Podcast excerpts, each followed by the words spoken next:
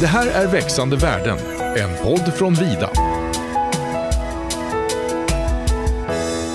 Hej och välkommen till ett nytt avsnitt av Vidas podd Växande värden. Och podden gör vi för att du som skogsägare ska kunna öka värdet av din skog. Jag heter Joanna och idag så sitter jag här tillsammans med Vidas tekniska chef Jonas Axelsson. Välkommen hit! Tack så mycket! Och Jonas, innan jag börjar bombardera dig med massa frågor nu så kan väl du berätta lite vem du är? Eh, ja, det kan jag göra. Eh, jag heter ju som sagt Jonas Axelsson då. Och eh, har jobbat på Vida i drygt tio år. Men har jobbat i branschen i hela mitt liv kan man säga. Så det är ju snart 30 år med sågverksteknik. Men du har inte varit teknisk chef på Vida hela tiden? Nej, det har jag inte. Utan när jag började jobba här så var jag egentligen ensam i den rollen. Och då behövdes ingen chef. Utan jag blev teknisk chef den dagen vi anställde lite mer ja. folk i min organisation. Är du skogsägare förresten? Nej, det är jag inte. Kommer du bli? Eh, det är faktiskt inte omöjligt. Jag tycker det är kul med skog och eh, framförallt jakt. Idag så ska vi prata om investeringar. Berätta lite om den här avdelningen först som du basar över. Vi som ingår i den tekniska avdelningen idag är jag själv då och eh, fyra medarbetare. Eh, det är tre stycken projektledare som jobbar med framförallt investeringar och eh, förbättringsprojekt. Och sen har jag numera en arbetsmiljöspecialist som jobbar 100% med arbetsmiljö och säkerhet. Och de som är projektledare, delar de upp jobbet på något sätt eller hur, hur funkar det? Nej, det gör de inte, utan de gör alla typer av projekt över hela koncernen. De är ju där det behövs som mest då. Och man kan ju säga att det är sågverken som vi jobbar mest emot. Det är den största verksamheten i Vida. Men det kan även vara på packaging eller building eller Vida Energi.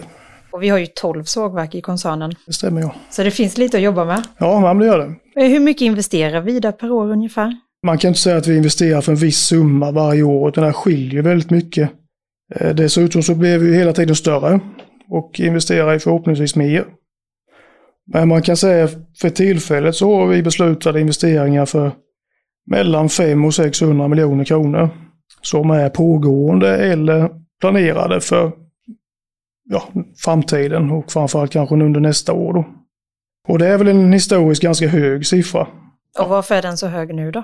Ja, framförallt så har vi växt mycket de sista åren. Och eh, dessutom så har det ju varit en väldigt bra konjunktur får man lov att säga för vår bransch. Som gör att investeringsviljan är ju på topp kanske. Jag tror aldrig jag fått frågan innan i min karriär varför inte vi investerar mer pengar. Utan nästan tvärtom, varför vi investerar så mycket. Mm. Så det är väldigt kul att det är så. Och hur ser det ut i branschen? Andra sågverksbolag, investerar de ungefär lika mycket? Vad tror du? Alltså hur mycket de investerar i jämförelse måste, det vet jag inte, men hela branschen investerar väldigt mycket för tillfället. Och det märks ju framförallt på extremt långa leveranstider.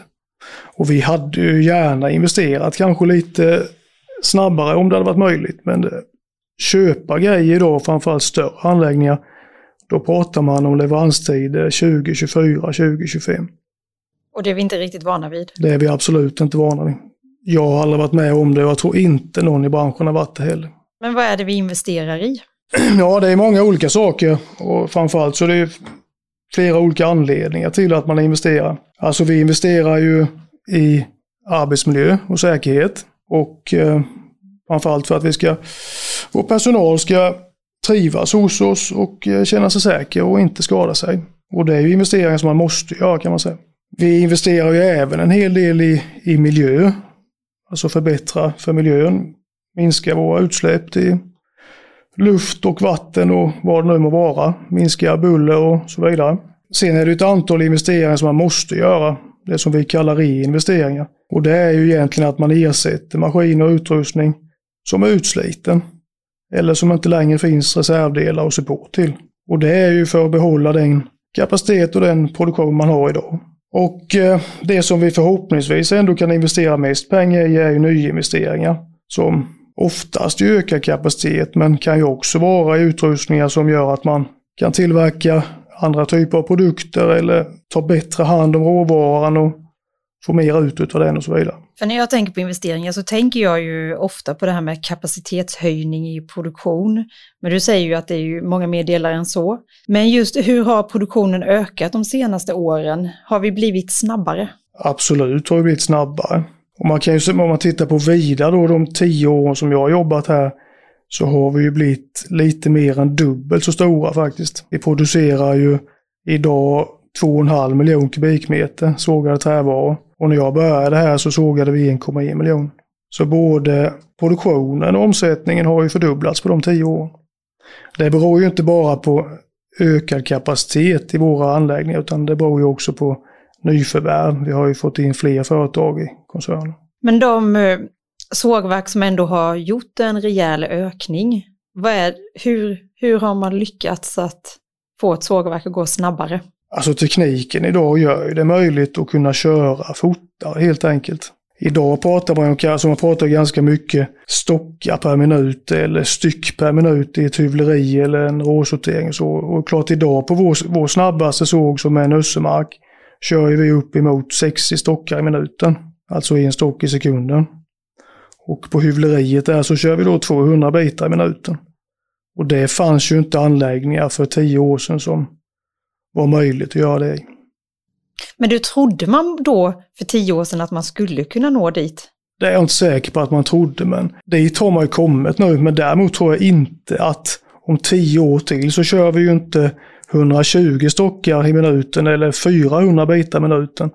Jag tror liksom att den utvecklingen kommer stanna av nu. Det är ju fler anläggningar som kommer uppgraderas till de här kapaciteterna. Men jag tror inte kanske att de kommer bli så mycket högre. Jag tror att man kommer investera i en del annan teknik eh, framåt istället. Där man har bättre koll på det man gör kanske. Och man vet exakt i varje stock hur man ska såga den för man ska få ut mest av den. Och man följer det genom hela sin verksamhet och så vidare. Är det mycket forskning kring detta? Alltså jag vet inte om det är så mycket forskning, utan det här drivs ju av oss tillsammans med leverantörer till den här utrustningen. Mm, produktionsutveckling då? Ja, det kan man säga. Tror du att vi kommer kunna köra sågverk utan personal i framtiden? Och är det ens målet?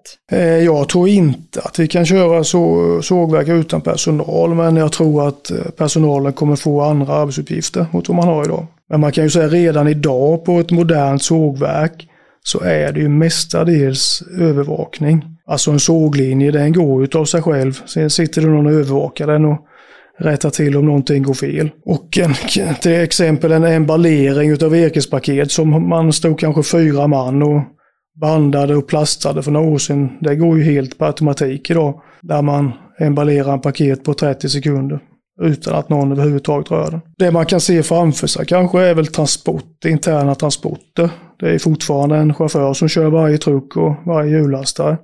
Och där kan man nog tänka sig att det blir obemannade fordon och så vidare, självkörande. Finns det sådana test som pågår? Ja, det, det, gör det. Jag tror inte det finns skarpt någonstans, men det finns en del sådana tester som pågår. Och hur långt bort tror du det är? du ställer många bra frågor. Ja, jag blir ju nyfiken. Alltså, jag tror inte att det är så långt bort, då, bort innan, man, eh, innan man ser det testa skarpt ute. Inom en femårsperiod kanske. Det låter high-tech. Ja, men det är ju high-tech och branschen är en high-tech-bransch. Nu har jag ingen annan erfarenhet eh, utifrån sågverksbranschen då, men jag, jag tror att sågverksbranschen är ganska långt framme vad gäller tekniken. Men nu när vi eh, ska göra investeringar, hur prioriteras de? De investeringar som man måste göra, alltså när det är utslitet och så vidare och när man måste göra det för miljö eller arbetsmiljö, de är ju mer måste. De andra prioriteras ju efter någon form av kalkyl. Det är klart att vi vill göra de lönsammaste investeringarna först och för att kunna få tjäna nya pengar till fler investeringar. Och vad är det som prioriteras framför allt? I den typen av investeringar så är det lönsamhet skulle jag säga. Lönsamhet ihop med vår långsiktiga strategi. Så lönsamma investeringar på rätt ställe Eh, så tror jag de prioriteras. Historiskt så kanske man mer då eh, investerade i produktionshöjning. Och nu så har ju också då arbetsmiljö och säkerhet och hållbarhet kommit in de senaste åren. Men tidigare då, om man är konkret, vad var det vi investerade i då? Nej, men vi byggde anläggningar med högre kapacitet helt enkelt. Och det är klart, vi har ju ett antal högkapacitetsanläggningar i Vida. Men vi har ju fortfarande väldigt många traditionella anläggningar. Där man motsvarande till de här 200 bitarna per minut kanske kör 60 bitar per minut. Så det är klart det finns ju många anläggningar som, som kommer att investeras upp här framöver. Och vad är det man investerar i då? Alltså det, det som ut, den stora utvecklingen har skett inom så tror jag det är automationen. Det finns styrning idag på, som man på ett annat sätt kan komma upp i de här kapaciteterna. Mekaniken ser ju kanske inte så jätteannorlunda ut utan det är automationen som är, det är där det har hänt som mest. Har eh, produkterna blivit mer hållbara eller behöver man byta ut lika ofta? Ja, jag skulle nog säga att alltså när man, för det första när man kör i hög kapacitet så sliter man väldigt hårt på grejerna. Och sen kan man säga att eh, förr i tiden köpte man automation som man kunde ha i 20 år, kanske nästan 30 år. Alltså vi har automation som är 25 år gammalt i koncernen. Och idag går utvecklingen så fort och det förändras så snabbt och det kommer nya modeller och så, så att det finns inte reservdelar. Så att jag skulle säga att det är nästan tvärtom. Att grejerna håller kortare tid idag än vad det gjorde förr. Det är ju tråkigt. Ja, det kan man säga. Men eh, vad är det vi kommer investera i framöver då? Alltså vi kommer ju till att fortsätta bygga anläggningar med högre kapacitet. Och sen tror jag absolut vi kommer, och det har vi ju redan gjort en hel del. Vi köper ganska mycket nya mätsystem där man kan mäta in timret mycket noggrannare eh, i kombination mellan som man har mätt bara med, med 3D-mätning innan i kombination med röntgenteknik och så vidare. Som gör att man kan utnyttja framförallt råvaran på ett bättre sätt. Och hur kommer det skogsägaren till gagn? Eh, delvis så är ju de här systemen gör ju att skogsägaren hela tiden får rätt betalt för sin skog och, och så vidare. Och premiera bra kvalitet på skogen.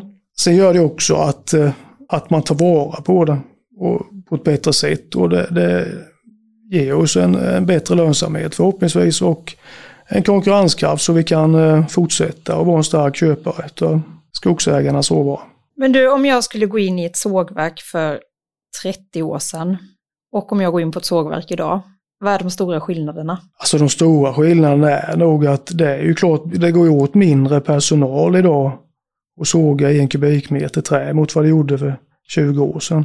Sen ser ju en såglinje ut på, på ungefär samma sätt faktiskt. Skillnaderna är kanske inte så ögonfallande som man kan tro. Och vi har ju också anläggningar som är 15-20 år gamla som på den tiden när de byggde sågade 80-100 000 kubikmeter. Och idag sågar samma anläggning 300 000 kubikmeter. Med lite mindre uppgradering och så vidare. Och då är det automationen som har gjort den förändringen? Ja, ja det är det. Och om jag går in på ett sågverk då om ytterligare 30 år, då är det att det kommer köra runt truckar då utan? Ja, det tror jag absolut om 30 år. Och är det något annat som kommer vara skillnad? Nej, men jag tror kanske att eh, det kommer nog på sikt att bli lite större enheter också. Kanske lite större enheter och lite färre enheter. Du, du sa att vi hade sågverk som var 15-20 år gamla. Men om vi skulle sluta investera i ett sågverk, hur länge kan man fortsätta köra det då? Alltså jag tror man kan köra ganska länge med, med ett sågverk utan att investera i det. Men man kommer ju, man får ju till slut en skuld som gör att det blir nästan omöjligt att komma vidare. Så det tror jag inte är någonting som vi ska satsa på utan vi vill satsa på att hålla våra anläggningar i moderna och i gott skick och investera kontinuerligt i dem. Vi pratade lite om, eller du nämnde förbättringar innan. Vad är det då? Mm. Ja, men vi, vi försöker ju att under eh, hela tiden hålla ett förbättringsprojekt som vi kallar det igång. På någon enhet i koncernen. Och då är ju det där vi kanske har identifierat att vi tycker att det borde finnas en potential. Och eh, köra lite bättre helt enkelt. Och då är det ett projekt som Alltså vi åker inte ut någon vecka här och någon vecka där, utan då är det ett projekt som är avsatt kanske 6 till 12 månader att jobba med. Som börjar med en, en ganska rejäl analys utav det och, och, och därefter ett, ett förbättringsarbete. Och de har ju visat sig väldigt lyckosamma för oss. Där vi har höjt produktionen utan investeringar och utan en massa andra grejer eh, ganska rejält. Och det, det är ju kanske det lönsammaste man kan göra. Och våra kollegor som jobbar i verksamheterna, hur delaktiga är de i de här projekten? Ja, de är väldigt delaktiga för att eh, det sätts ihop en projektgrupp då med en projektledare från min organisation. Och eh, sen brukar det ju vara platschef, underhållschef, skiftledare som sitter kontinuerligt och kanske en gång i veckan och går igenom vad som hände föregående vecka och vad man ska göra åt det som var problem och så, och så vidare. Så det är ett gnetande kan man säga. Men som ger resultat. Ja, verkligen. Mm. Du, jag tänker på det här med hållbarhet. Hur mycket tänker vi på det när vi gör våra investeringar? Nej, men hållbarhet är ju alltid en parameter i, i våra investeringar. Och hållbarhet och ekonomi går ju också eh, lite hand i hand. Framförallt så kanske vi tittar på ja, till exempel energiförbrukning per, per sågad kubikmeter eller vad det nu kan vara som, som vi vill hålla nere så mycket som det går. Sen tar vi ju en hel del andra beslut vad gäller hållbarhet som kanske inte är investeringar. Alltså vi går över till mer hållbara material. Vi har till exempel bestämt att våran täckplast i koncernen eh, köper vi bara nu som är 30 återvunnen plast i och så vidare. Vi har ju testat en del nya tekniker. Vi, vi har tagit in ett antal eltruckar i koncernen. Vi kommer börja köra på andra bränsle, HVO eller liknande på, på några enheter i koncernen. Så det är inte bara när man investerar utan det är en del andra beslut som tas också vad gäller hållbarhet. Tycker du att leverantörerna till vår industri har med sig hållbarhet? Har de det liksom i sitt eh, erbjudande till oss? Nej, faktiskt inte tyvärr skulle jag vilja säga.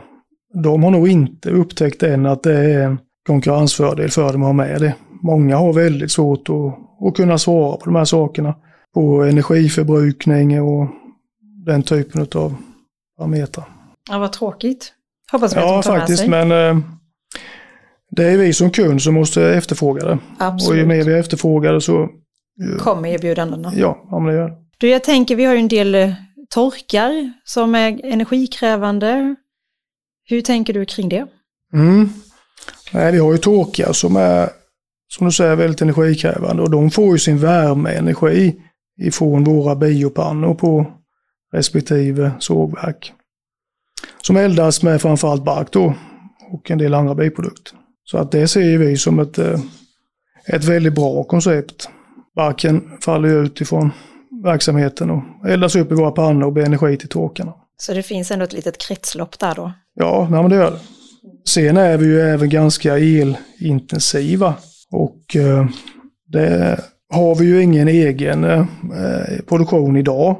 Titta kanske på det framöver. Det finns ju många intressanta energiprojekt som man kan titta på. Men man kan ju säga att koncernen gör ju av med 170 000 megawattimmar om året. Vilket är en ansenlig volym el då. Dessutom ligger våran el i, eller våran verksamhet i elområde 3 och 4 där elen är som allra dyrast. Så ja, det är mycket prat om energipriser och så vidare nu. Så, Mm. så man kan säga att 10, ett, en prisökning på 10 öre för oss gör ju 17 miljoner kronor extra kostnad om året. Då finns det ändå lust att hitta andra sätt att skapa energi. Ja, men det gör det. Mm. det, gör det. Du sa att vi hade en, eller i ditt team så ingår det en arbetsmiljöspecialist. Mm. Så hur tänker vi kring arbetsmiljö och säkerhet när vi gör investeringar?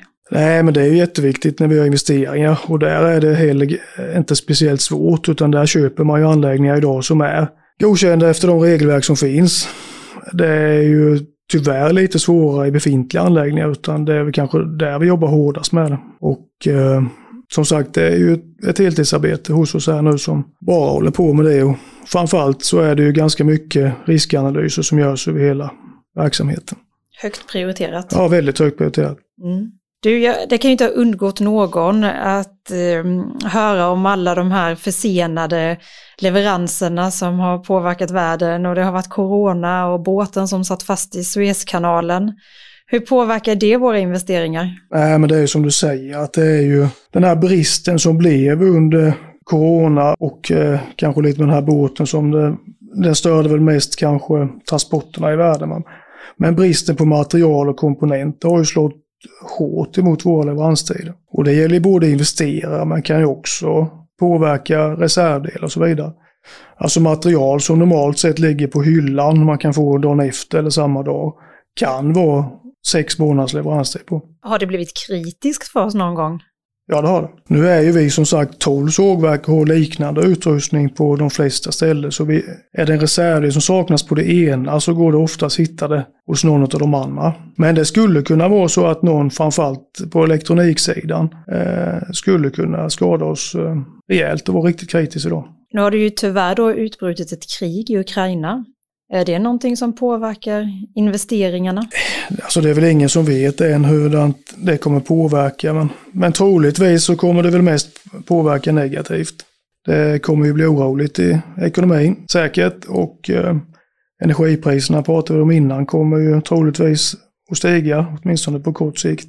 Sen finns det ju någon parameter som man inte riktigt vet som, som kan vara kanske lite åt andra hållet. Alltså det är ju ganska mycket satsningar på sågverksindustrin i Ryssland de närmsta åren. Alltså projekt som är sålda dit och leverantörer som, som lika väl kan leverera till oss och det vet man ju inte om de kommer bli av.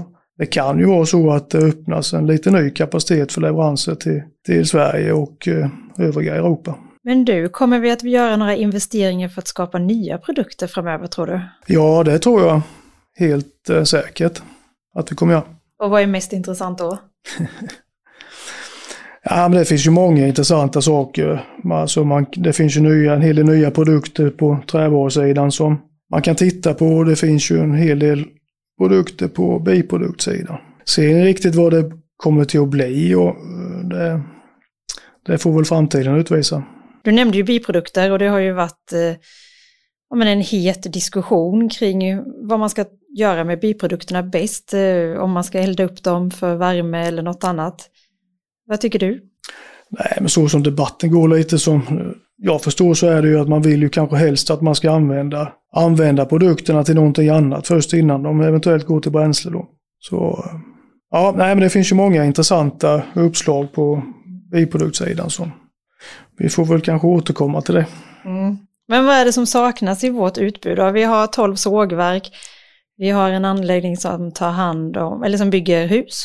Vi har en som tar hand om biprodukterna, gör pellets och säljer grot till värmekraftverk och vi har en som gör träemballage.